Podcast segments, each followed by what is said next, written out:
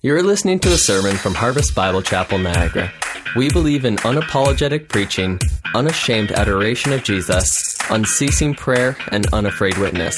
Thank you for listening. Amen. Yes, God, it is true. All the things we are singing about today are absolutely true. You are such an awesome God. Our minds can't even comprehend it. Our lips have trouble really expressing how good and how great you are. Thank you, Jesus, for the opportunity to be called your children. We no longer have to live in fear, God. We've been called children of the Almighty. God, there's nothing greater than being in your family. There's nothing greater than gathering together on a Sunday to gather with your people to worship you and to see the glory of the living God. Father, our prayer this morning is simple. Would you increase our capacity to see you today through your word? God, for, the, for our hearts that so need an infusion of faith, you give us faith to believe, to truly believe, and to live all the things we've been singing out, to believe that you are good and you're gracious and your power supersedes everything. God, give us faith today as we read your word to really believe the truths about who you are. God, we ask that you just open our minds and our hearts to what you want to teach us today. Oh God, may you penetrate every soul in this place. Or they're here because they want to be here, here because they've been dragged here, God. Would you penetrate every soul in this place with the full reality of your glory and your grace? Help us as we study the Word, God. Teach us as we study the Word. Move in us as we study your Word. In Jesus' name. Everyone says together, Amen. Yes, you know what to do. You know what to do. Grab a seat, turn with me your Bibles to Acts chapter 3 this morning.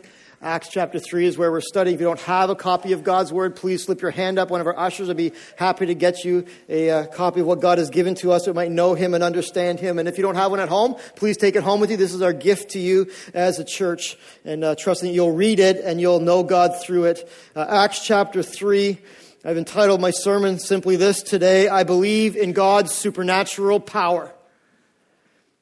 I believe in God's supernatural power. The question, before we even get to the text today, the question is this Do you really believe that? Do you? Do you believe in God's supernatural power today? Do you still believe that God works in supernatural ways that define human comprehension and human capacity? Check your hearts. I don't want the Sunday school answers today. I, I want the real answer. Do you believe in Jesus' supernatural power? Is it evidenced by the way you live your life? Is it evidenced by the way you pray? Is it evidenced by the way you, you talk about God? It's a really important question to ask ourselves this morning because as we come to passages like Acts chapter 3, we can't ignore the miraculous in the Word of God. We can't escape it. We can't skip by it. We're confronted with the reality. Do I really believe that this is true? And let's be honest, so many people even call themselves Christians would refute some of the things that I'm going to talk about today. There's probably even three groups of people in this room. When it comes to miracles, there's already three groups of people in this room. You're already thinking some sort of thoughts about what I'm going to say. You've already formed some conclusions about whether you're going to listen or whether it's true or whether it's not. There's some here today that think miracles are a farce. Already in your brain, you're like, you know, I see it in God's word, but if I can't logically understand, if it can't hit, fit into my human understanding, then it must not be true, and I, I don't believe that miracles are real and true. Some of you today just believe miracles are a farce. Others of you think that miracles are iffy. You know that maybe they have happened at one time. You think they could happen. Now, they definitely don't happen to you, but to me, but kind of iffy. Maybe it's an Old Testament thing. Well, this is the New Testament too, right? So maybe it's the Bible. But today, ah, iffy. Maybe that's you this morning. Others here today really believe that miracles are for real. We really believe that they are the extraordinary ability of God to work beyond the realm of the ordinary. And you can't deny it. Uh, the, the, miracles of God, it's the extraordinary ability of God to move beyond what is humanly ordinary. Think about it. Be honest with yourself. You right on top of your little bulletin there. Which one is you? Are you, are you, they're a farce? Are you, they're iffy? Are you, yes, this is for real today. It matters what you believe about God's supernatural power. It matters whether you believe in, in what we're going to study today in Acts 3 because what you believe about miracles really reveals what you truly believe about God. And it reflects your level of expectation of what God can do in your life and what God can do in our church. So this isn't just a little question that you're going to ask yourself for some little meaningless exercise. This, this really reveals your answer, whether you really believe that God is who He says He is and that God can do what He says He is, can do in our lives and our church. The early church, the Acts church, the unstoppable church, had an audacious faith to believe that God can and will do miracles in their midst. And we know from Acts chapter 2 that God's Spirit fell on the church and the Holy Spirit filled the church. And, and the natural result was that, that they saw all God do all kinds of wondrous things. And when God's presence is with his people, here's what we see happens in Acts chapter 3. When God's presence is with his people, we already know that they stand up and they proclaim boldly the word of God. But you know what else happens when his presence is with his people? Jesus astounds us, astounds me with his supernatural power. It's point number one you can write in your notes. When God's presence is with his people, Jesus astounds me with his supernatural power. Let me read for you just the first seven verses. We're going to read this as we go, and uh, section at a time. I'm going to tackle the whole chapter uh, today. Uh, there's so much truth in here that, that I can't hit it all, but I'm going to hit the main points. Listen to what it says in Acts chapter 3, starting at verse 1. The lame beggar healed is a subtitle. Now, Peter and John were going up to the temple, the hour of prayer, the ninth hour, three in the afternoon. And a man lame from birth was being carried, whom they laid daily at the gate of the temple, which is called the Beautiful Gate to ask alms of those entering the temple. Seeing Peter and John about to go into the temple, he asked to receive alms, and Peter directed his gaze at him, as did John, and said this Look at us. This man fixed his attention on them, expecting to receive something from them. But Peter said to him, I have no silver or gold, but what I do have to give you, in the name of Jesus Christ of Nazareth, get this, rise up and walk. Isn't that awesome? God wants money, no idea what God wants to do in his life. Peter reached out and took him by the hand and raised him up. And immediately his feet and ankles were made strong, and leaping up, he stood and began to walk and entered the temple with them, walking and leaping and praising God. And all the people saw him walking and praising God and recognized him as the one who had sat at the beautiful gate of the temple, asking for alms. And they, being the religious people around, were filled also with wonder and amazement at what had happened to him. This is a true story. You know that, right? You get that, right? This isn't like something somebody made up. Like, this would be cool if it happened, or like, what would happen if, like, if, if God could do this? This, this actually happened in the early church. And we read last week in Acts 2, verse 43, we read this. I kind of skipped over it knowing that the rest of Acts was going to unpack this, but we read this, and awe came upon every soul. Remember, fellowship believers were seeking God together, they were caring for each other, and awe came upon every soul, and many wonders and signs were being done to the apostles. I know you're thinking last We go, what wonders and signs? What wonders and signs, Pastor? This wonders and signs, Acts chapter 3. I knew it was coming, so I just didn't touch on it then. And so here's, here's what's going on here in Acts chapter 3. God's presence with his people. They're, they're doing what God's called them to do. And then Peter and John, it says it right there, Peter and John, two of his disciples, two of the, the, the, the closest of Jesus' friends. We made a little circle of three. There was 12 disciples, a little tight group of three. There were two of those people. He, as they're going out to the temple to say their prayers, God chooses to move in them and through them in a supernatural way. It's important to note that there's two of them. You're like, that's no big deal, too. They, you go somewhere with a friend. Well, it's important to note because God always sent out his disciples in twos. Why? Because 2 Corinthians 13 1 tells us that he needed two witnesses to confirm every testimony. Why two witnesses? One person would come back and say, hey, guess what happened? And we're like, he's lying.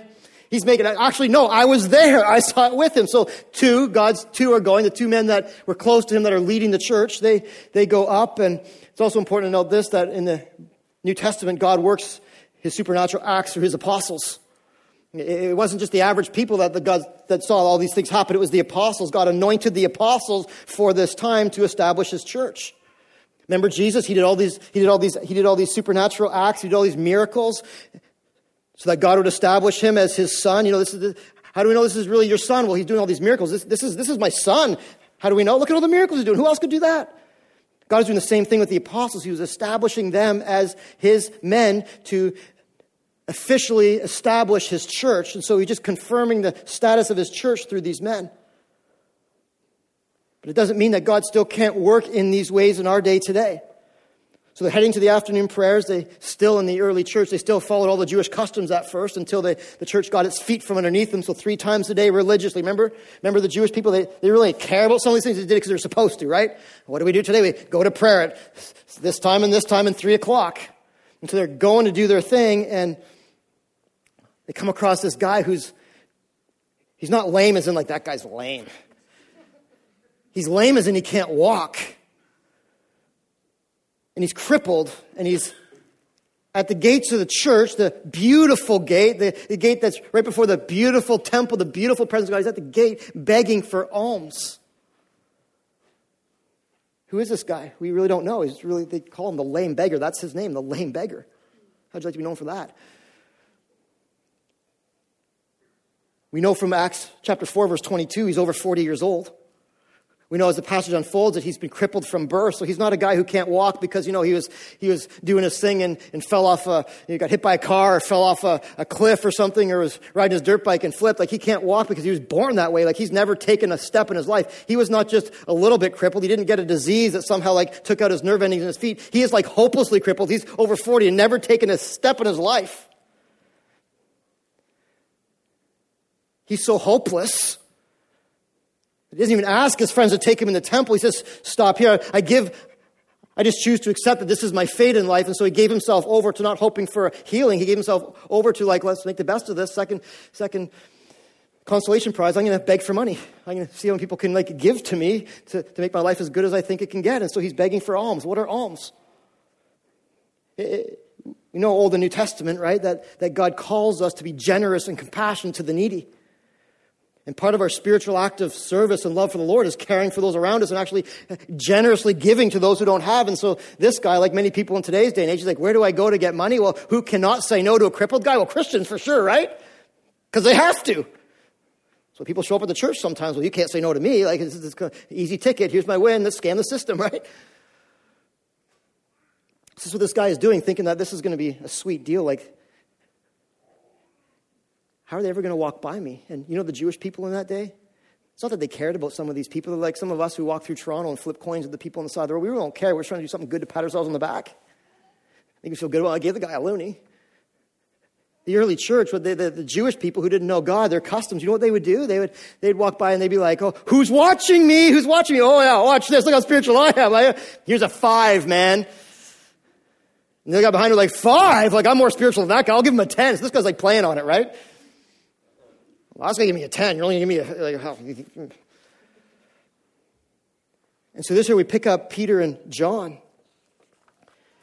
Peter and John are walking up to do their afternoon prayers, not out of empty religion, though, but because they have been changed by the Lord and they want to, they want to enter into the presence of God. And, and so Peter comes up to this guy. He meets this guy. Look at verse 4. And, and he directed his. So Peter and John are walking up, verse 3. He, he asks them to receive alms. Hey, can you guys give me some cash? Can you show your love for the Lord by giving some cash? Peter directed his gaze to him as John did and said this Hey, look at us. You know, he's just shaking his can, right? Like, hey, give me some money, give me some money, looking for the next guy. He's like, hey, no, stop. Look at me. Look at us.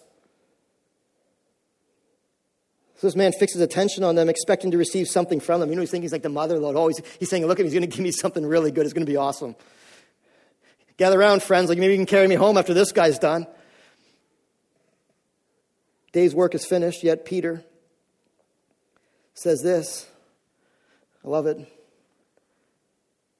Peter said, I have no silver or gold, but what I have to give to you in the name of Jesus Christ of Nazareth, rise up and walk. What? Hey, look, I don't have any cash, but what I do have, I'm going to give you. Like, rise up and walk. Can you imagine this guy over 40 years sitting there? Has anyone ever said this to him before? Probably not, right? Can you imagine if you're sitting in that place, what you're thinking? Like, this guy's nuts. Imagine all his friends. Who's this guy think he's a joker? Walk, he doesn't know that he's been like this ever since I've known him since birth. And somehow in that moment, like, like there must have been some sort of hope in this little, in this little crippled man's life because in, in that moment, as Peter reached out to him, he, he, he must have reached out back, right? And Peter pulled him to his feet and, and you ever seen a crippled person that hasn't walked before their legs are all floppy, right? And strength came into his ankles and strength came into his knees. And all of a sudden he could stand. And not only could he stand, but he could, he could walk and he could jump and he could rejoice. And he started praising God like never before. This is a miracle. That really happened. This is, this is what God can do in people's lives without, without them even asking for God to. This is, this is the, showing us the power of God.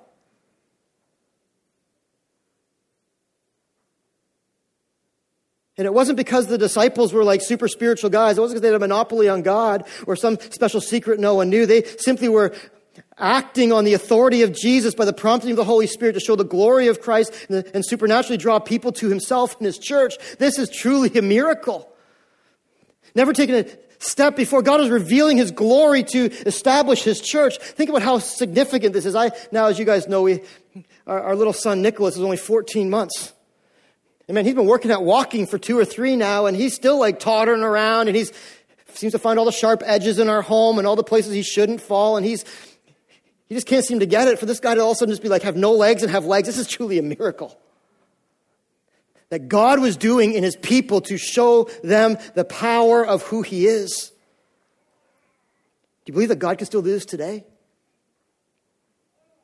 Do you really believe that God can, why, why is this in the Bible? Why is it showing this? Because God used to do these things, now he doesn't anymore? Absolutely not. God is still a God of miracles today, amen? Come on, help, work with me now.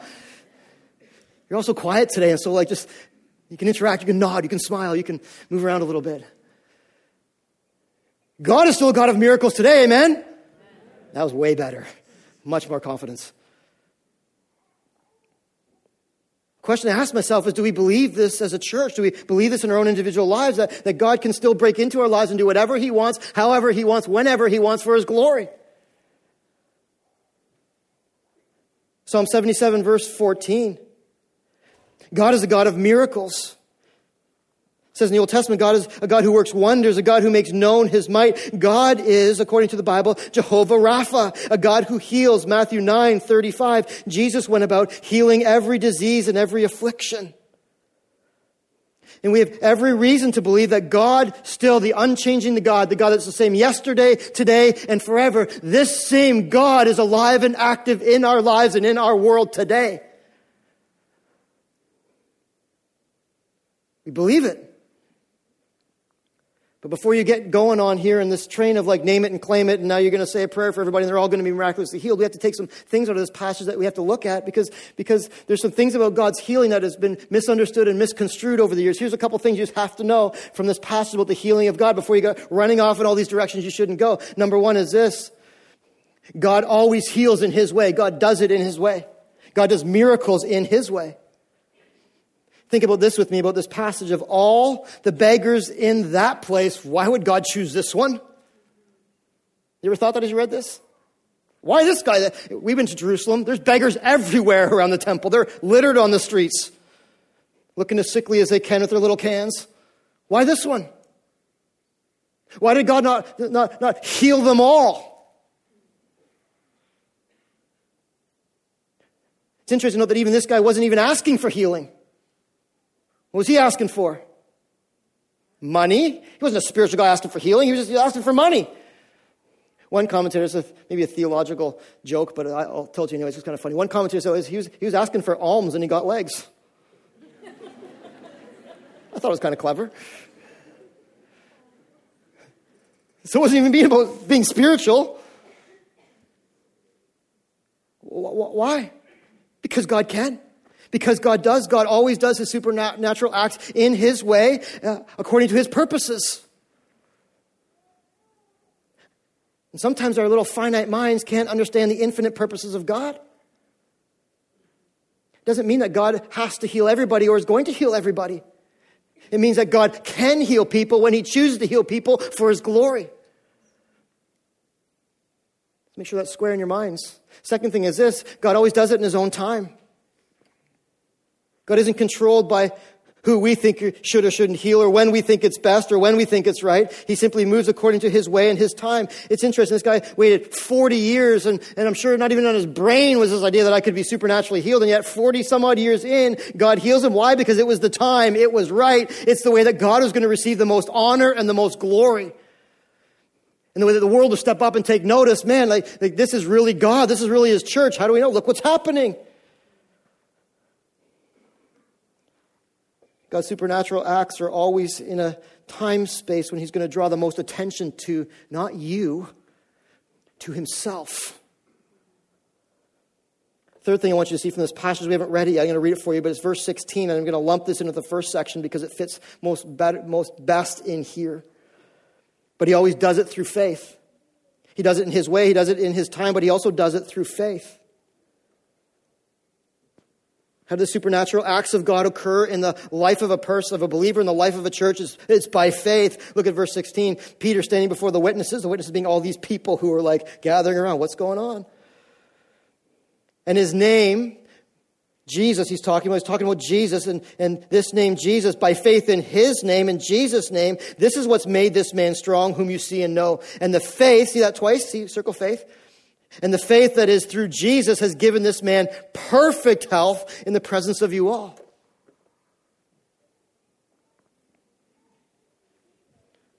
Of all the miracles that God accomplished in the Bible and God still accomplishes today, there's, there's most often a human element of faith that enters into the equation.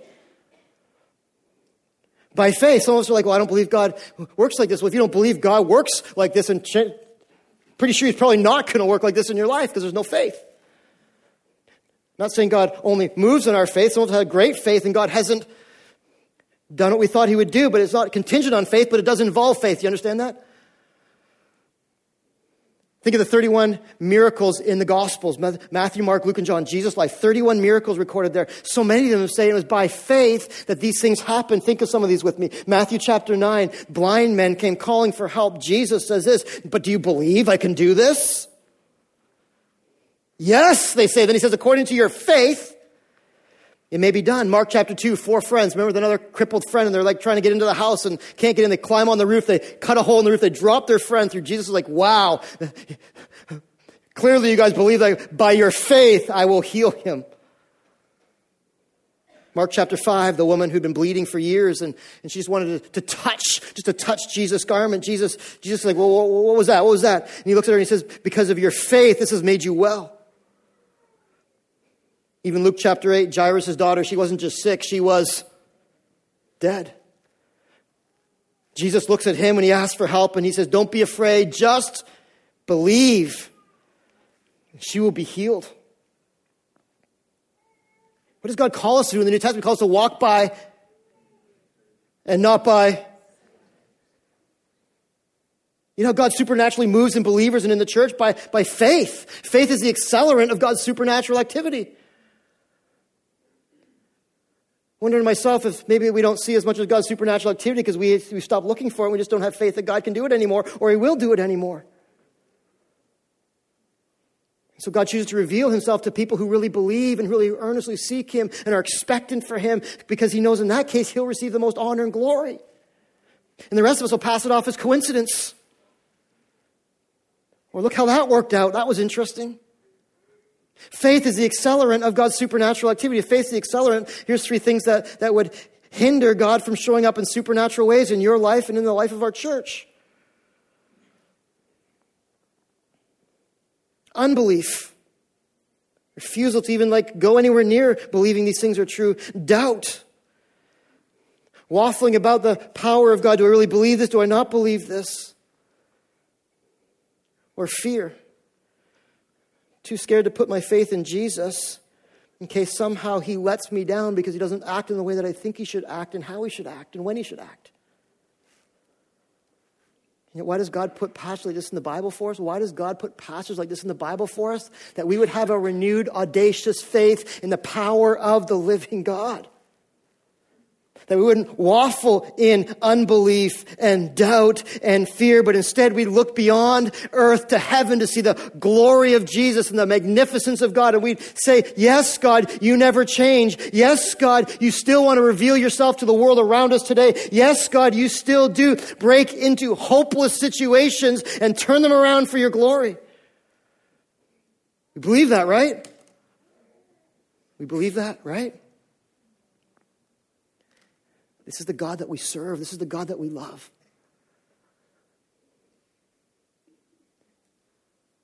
Do you believe it in your own life?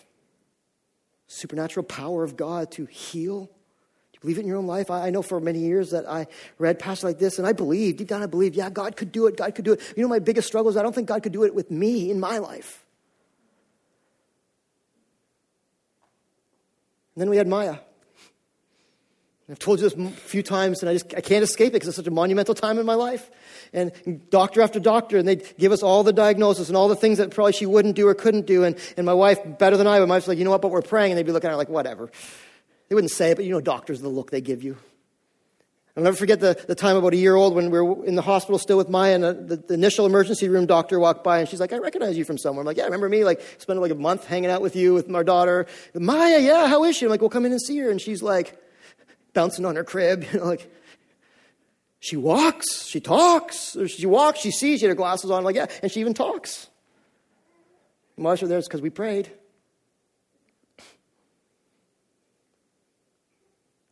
Do you believe that God does these things in our lives? That God can do the impossible? Do you believe that God still heals today? That God still restores sight. He still causes weak bodies to make, make, be made strong. He even cures the diseases that have no cure for in the world, like cancer. It's not just my life I've seen these things play out. The, the God of the, the, the, healing God, Jehovah Rapha. It's not just in my life I've seen God heal. Think about our church in the last five years. We're five years old. Think of all the God at work stories we've seen of how God has actually healed people in our church.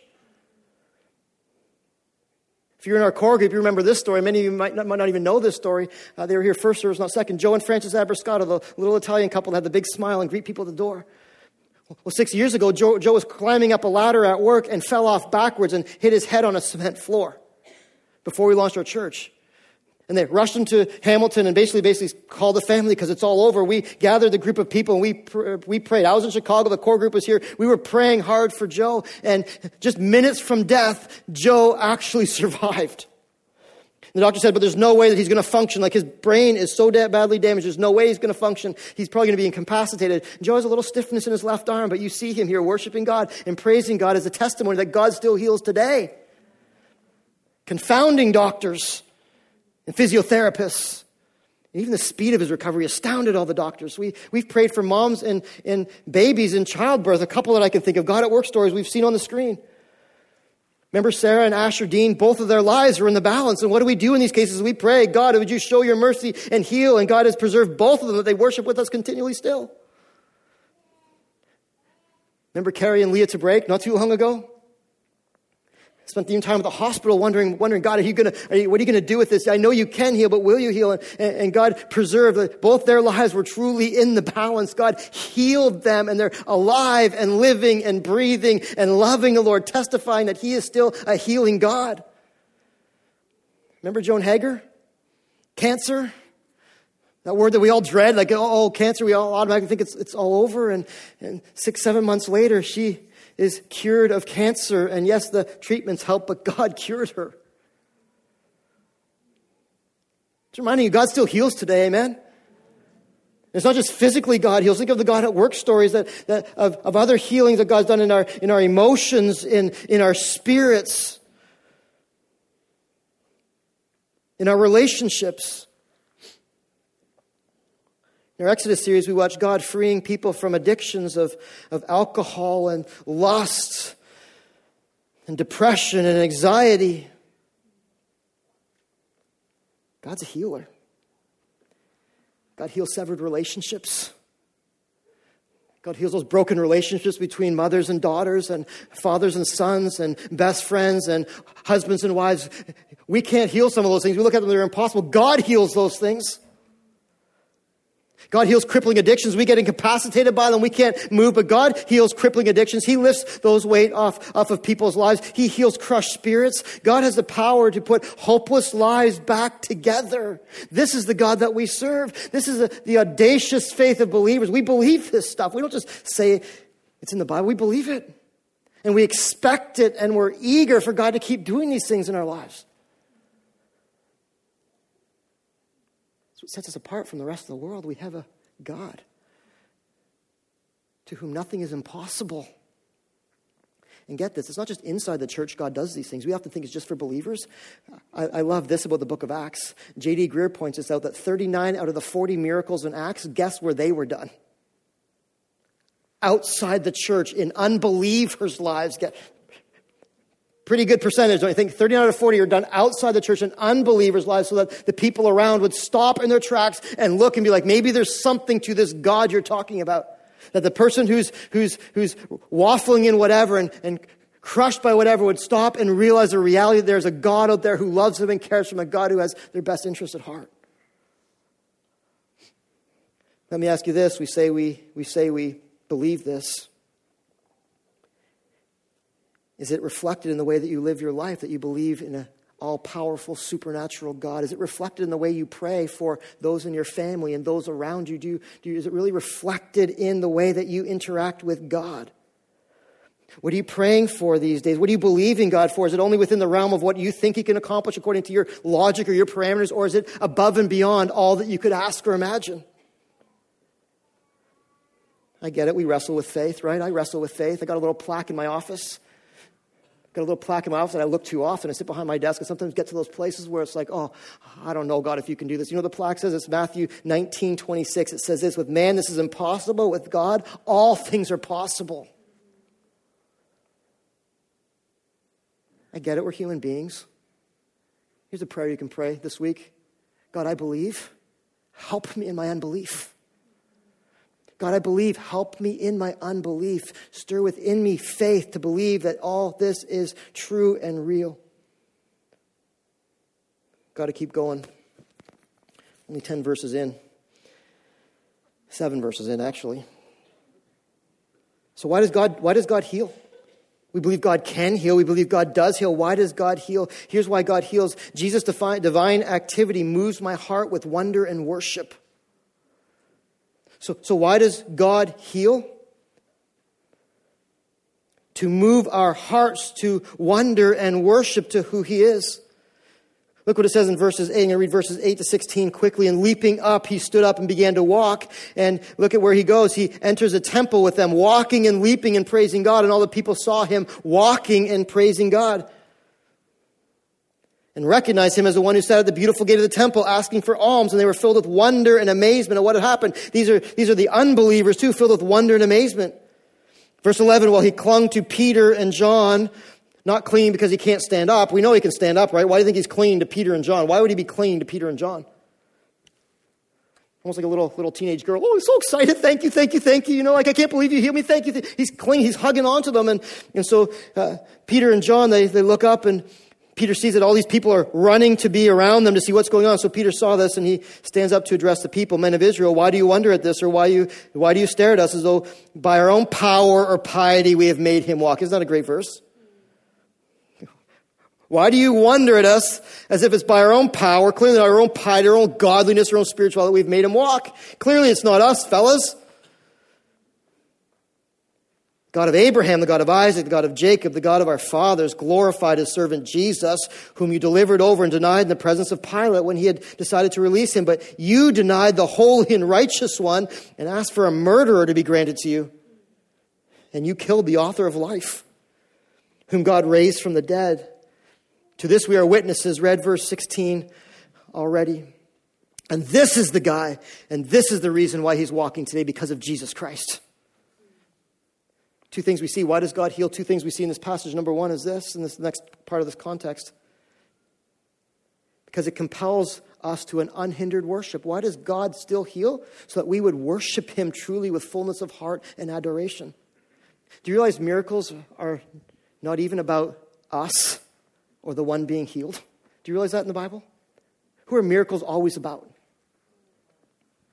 The one doing the healing. Miracles are never in the Bible about the one being healed. They're about the one who heals. And when we get that, when we see supernatural activity of God around us in our lives in our church, it, our natural response ought to be not like, oh, that was cool, God, thanks a lot, and on to the next. It ought to be like, wow, God, I am just filled with wonder and worship of who you are and what you've done. I can't stop praising you. I can't stop talking about you. Look what happens to this guy who was healed. Look, look what he does first, this, this blind, or this, this lame beggar. Look what he does first. What does he do? He doesn't like, hey, I got feet. Let's, let's like, let's go sign up for like soccer now. I've always wanted to play soccer. Let's go show mom, mom, I can walk. Hugs, hugs, kisses, kisses. You know what he does? What does he do? He runs where? Through the beautiful gate into the beautiful presence of God is where he goes. Don't see it in the text, but I think this is the first time he ever entered into the temple to worship God. They'd always set him outside of the door. Why is that? Maybe it was because he was the social outcast, right? And you know, only the clean can come in here, and you're kind of you're kind of messed up. You stay outside. Maybe it was because he was in this place of of really. I just can't worship God. If He made me like this, then, then why does He deserve my worship? Maybe He's in this place of just hard, hard to really put your full trust and belief in a God that seems to rip you off so much according to your perspective. And yet, look what happens. He, he goes to the place he's never been before. He goes, and it says it twice in this passage. He is walking and he is praising God. He is praising God. What does this mean? I think it just means he, he God wants us to know that there is a double portion of praise in this man's heart and this man's life. He wasn't going into worship, slinking in the back row, going, okay, let's praise God now. Praise God. He's dancing and he's leaping. He can't contain himself with the supernatural activity of God he can't contain himself in worship. Can you imagine how this impacted the church? I don't think it was just this man that was worshiping. I'm sure all Peter and John's Christians were like following with him, gathering around him, also worshiping their hearts out. I imagine the next prayer and praise gathering for the early church was full. I doubt anybody was missing. Well, if God did this and I want to see what God's going to do next, and how can I not get here and worship? You know why the supernatural activity of God happens to draw us to be more deliberate and intentional and passionate worshipers and seekers of Jesus. Is that what happens in your life when God answers prayer? Is that what happens in your life when God comes through in ways that you never expected? Or is it the like, well, you should have done that, God? You're good and you're loving. Of course you're going to do that in my life. Or does it draw you to a place of worship? I wonder sometimes, I wonder sometimes if God doesn't do more supernatural things in our, in our church and in our lives, because he knows that we're just going to pass it off as coincidence. Because he knows that we won't even give him the time of day, just a token nod. And he's reserving his supernatural activity for those who are truly going to stop and worship.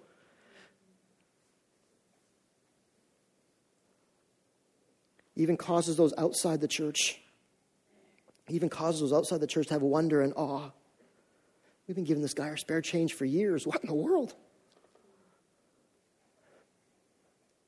This empty religion thing, like this is, this is far greater than that. This going through the motions, man, I'd choose that over this. God heals that people would stop and take notice that He is real and He is alive. The other thing He does, why God heals here, is this to create opportunities for unashamed witness. To create opportunities for unashamed witness. That's verses 11 to 16. Well, this guy is clinging to Peter and John. Peter is seeing all these people coming from all angles, all these religious people, empty religious people. He's thinking, he's thinking? Sweet, great opportunity to share Jesus Christ. And so he flips on over his, his soapbox and he stands on it and he says, Gather around. You want to know what's going on here? Gather around. This is actually not about anything on this earth. This is about Jesus. Remember the guy that came and lived and did all these miracles that you denied and that you delivered over and ultimately crushed to death? Remember that guy? He, he's alive. He rose again. And this is a result of him. How could you not see it then? If you couldn't see it then, now see it now. This is a result of Jesus. And he brings this to a place of just showing people the reality of Jesus.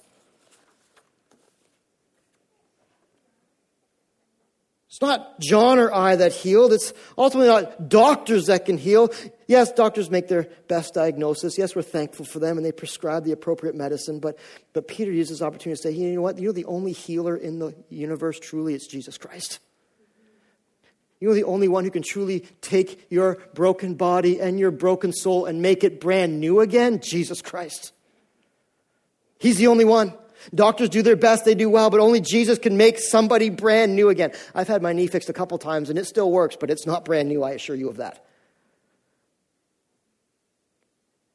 Why does God do supernatural things that we would then have greater opportunity to point people to Jesus? Not to keep to ourselves, not to make a little booklet of our memories of, of what happened in that time, but, but to share it, to take it beyond and, and testify to those around us. Hey, look what's happened in my life. Look what's happened in my church. This is to show you the reality that Jesus is alive.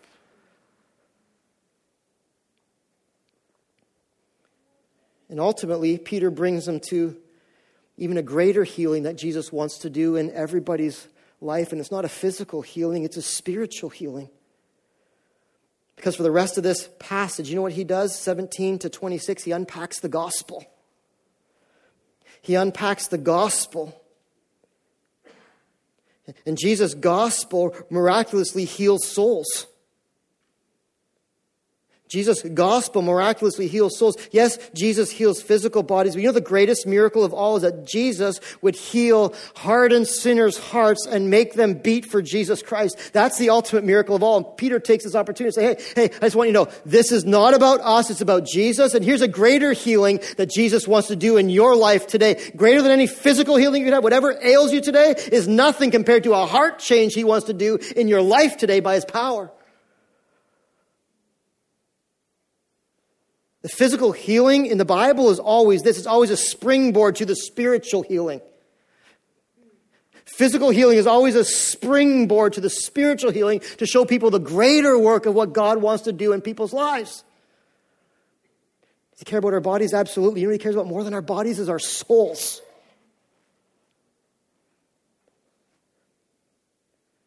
Peter's like, so fellas, like, you think this is pretty awesome? Jesus came to heal in a greater way than you've seen this man be healed. Verse 17, and now, brothers, I know that you acted in ignorance, as did also your rulers, but what God had told, what God had foretold by the mouth of all the prophets, that this, that is Christ, would suffer, he was fulfilled. He thus fulfilled. So therefore, look verse 19. How does it get from, from a guy who's crippled being healed to this? Repent therefore and turn again that your sins may be blotted out. He's like, he's like, here's the greater spiritual healing God wants you to repent and turn again that your sins might be blotted out, that times of refreshing may come from the presence of God.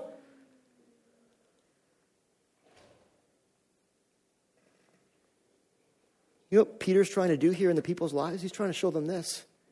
You think this guy was bad off? In your spirit, in your soul, you are like a crippled beggar before the Lord. You are spiritually crippled because of your sin. You have a disease of your heart that uh, keeps you from standing up in Christ. It keeps you from pursuing and walking into the presence of God. It keeps you from joyously jumping and worship. You are like a spiritual beggar in your soul. Here's the parallel. You're a spiritual beggar in your soul. You have nothing to offer. You've got nothing to give. All you can do is lay there and ask for mercy, ask for mercy, and ask for an overflow of somebody else's grace. In your soul, left to yourself, you can't even stand up and do what's right before God. Think a lame man walking is amazing? Check this out. God wants to make your heart beat to the heartbeat of His and walk in Him. That's the miracle God wants to show us through this. This is ultimately what God wants to do in every heart. This is what God wants to do in every heart. He wants us to pursue not just physical healing. Yes, I believe He does. Yes, the healing of emotions, the healing of things I talked about, but he, he, most of all, He wants us to pursue spiritual healing. The greatest miracle of all is salvation. Where can that come from? Only Jesus Christ. Here's the greatest miracle it's salvation. Look at what he says in verse 16. So here, here's how the greatest miracle happens repent Turn again, your sins may be blotted out. Repent, receive forgiveness, is what he's saying. That times of refreshing may come, uh, that your soul might be refreshed. That your soul might be restored, it says, to all things of God, which he's ultimately going to do, but he's doing to every person who turns by faith and repentance to Jesus. He does that now. Allow your soul to be restored to God. Allow God to give you a renewal of life. Verse 22, the Lord God will raise you up, will raise up for you a prophet named Jesus, like me from your brothers. You shall listen to him, to listen to Jesus, the newness of life, to listen to Jesus and do what he tells you. That you might, it says a little later on, receive blessing from the Lord.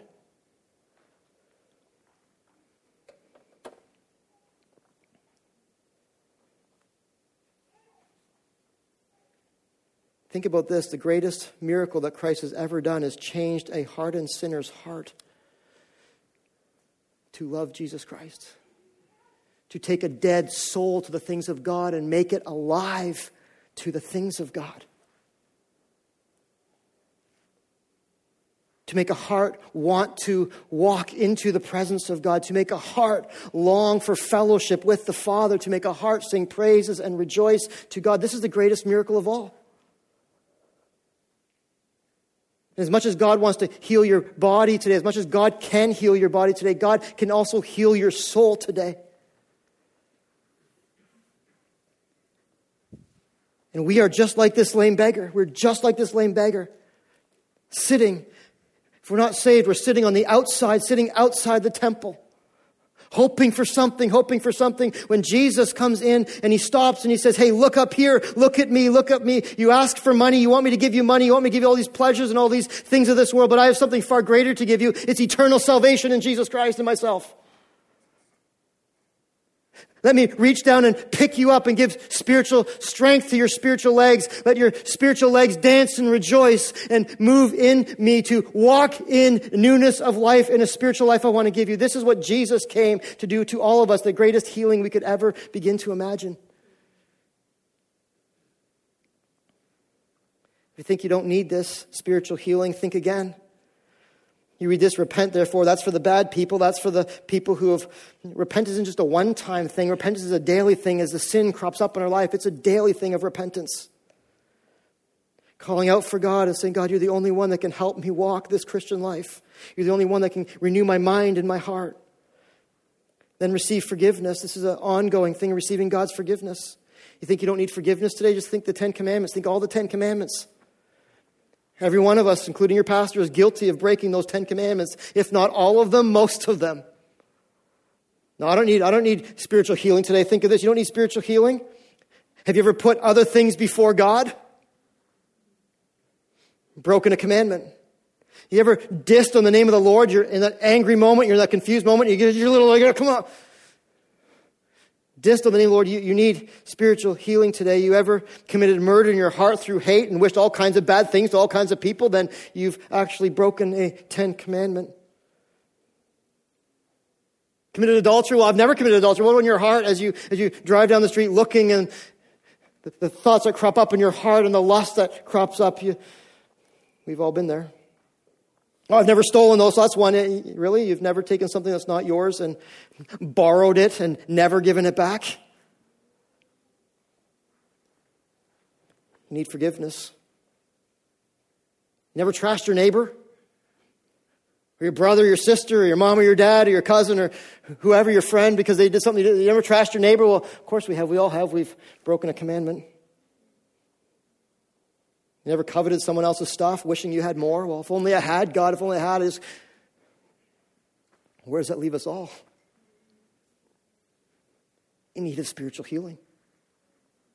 Outside the presence of God. Unable to get there on our own strength. Relying on other people to carry us to the brink. But only Jesus can take us the rest of the way.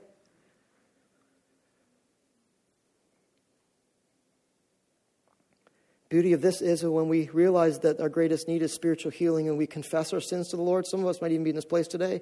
Maybe you've already at one time professed faith in Jesus, but sin is so alive in you right now that you know you're nowhere near the presence of God. And it says here to confess that your sins might be blotted out. In other words, when we confess, God's got all this list of charges in heaven against us, and He's got a big list on me too, trust me. When we get there and He reads the charge, you know, all we're going to be able to say is this guilty. This one, yep. This one, but if we turn to Jesus and ask for forgiveness, look what happens. He blots our sins out. The moment we accept Jesus Christ's forgiveness and receive his forgiveness, it's like the pardon has been written, the, the charges have been ripped up, and there's, we are innocent before God. You know what it does in our own souls? It's times of refreshing that come to our souls from the presence of the Lord. Why was this guy so excited? Why, was, why did it say twice he was worshiping and dancing and jumping? Because there's nothing like times of refreshing in the Lord. There's nothing like a clean conscience and a clean heart before God. There's nothing like it in the universe. There's nothing like receiving again the healing of the Lord, again the refreshment of the Lord in our hearts. Again, the blessing of God in our lives. Ultimately, we are all the lame beggar, just waiting at the mercy of God to come and pick us up and heal us for all of eternity. This is the ultimate healing. Why could I not preach just the first part of this passage? Because the, first part leads to the second part, where leads the whole chapter goes together. See that? Just to preach the first part would miss the whole message. It's the, the, the healing of power of God to heal a body, which points to the healing of our souls. So God heals our physical bodies. He doesn't heal our souls, then what happens? Old bodies decaying, we're still going to die. But yet God heals our souls. And guess what becomes secondary? Our bodies and our physical stuff becomes secondary because we know that this life's temporary, this life's short, and one day we're going to have a renewed body anyways. And we're going to spend eternity with Jesus in his presence forever. And so prominent, predominantly our heart's desires for spiritual healing. And if God chooses a physical healing, amen, he can do that. And he desires to do that in our lives as we look to him in faith. As we look to him in faith.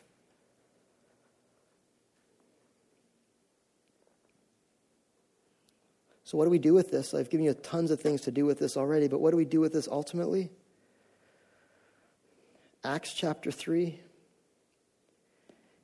We be real with ourselves, identify where we think our faith really is, and ask that God give us an audacious faith to really see Him for who He is and believe that He can do what He says He can do in our lives and lives of others around us. And then we pray fervently, seeking the supernatural activity of the Lord to come alive in our lives and in our church. Can you imagine what a church would be like with everybody believing and praying for and seeking to be used of God and to see God work in our lives in supernatural ways? It would be an explosion of God's activity. His glory would be real and alive that all could see.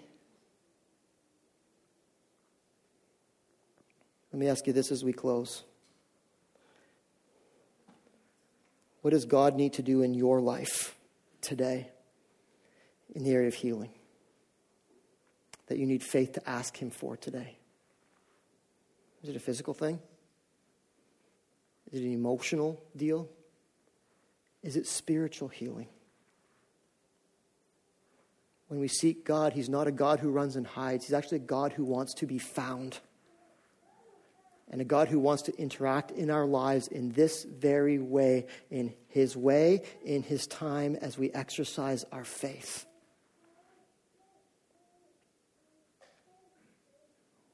What is God telling you today?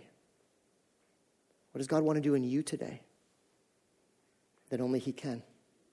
Let me pray as the worship team comes.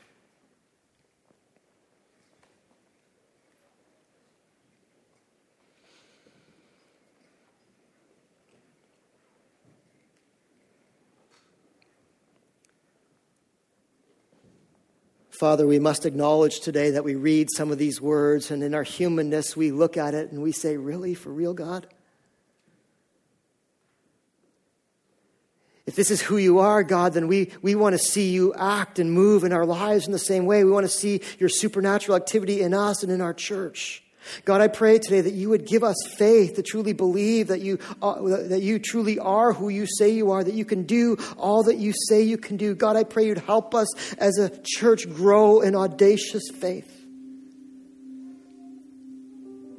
Being re- willing to pray audacious prayers and speak audacious truth.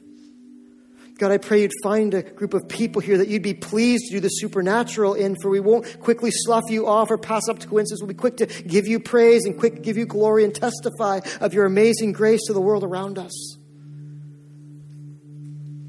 God, I pray that you'd find us as a people of faith that you could work in our lives in deep and mighty ways.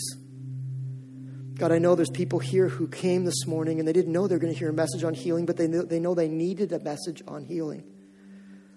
God, would you break down any pride in their lives that they might see that they truly are like a crippled beggar in physically and also spiritually? And God, would they just simply stop and look to you right now and accept the gracious hand of Jesus that's reaching down to pull them up to strengthen their bodies and strengthen their souls? God, would you, would you do some supernatural things in our hearts today, even today? We believe you can, God, if it's part of your will. Would you give us the faith today, God, to walk by faith and not by sight? And expect that all the things we read in your word are just as real and just as applicable in our lives today. Oh God, we pray you show us your glory.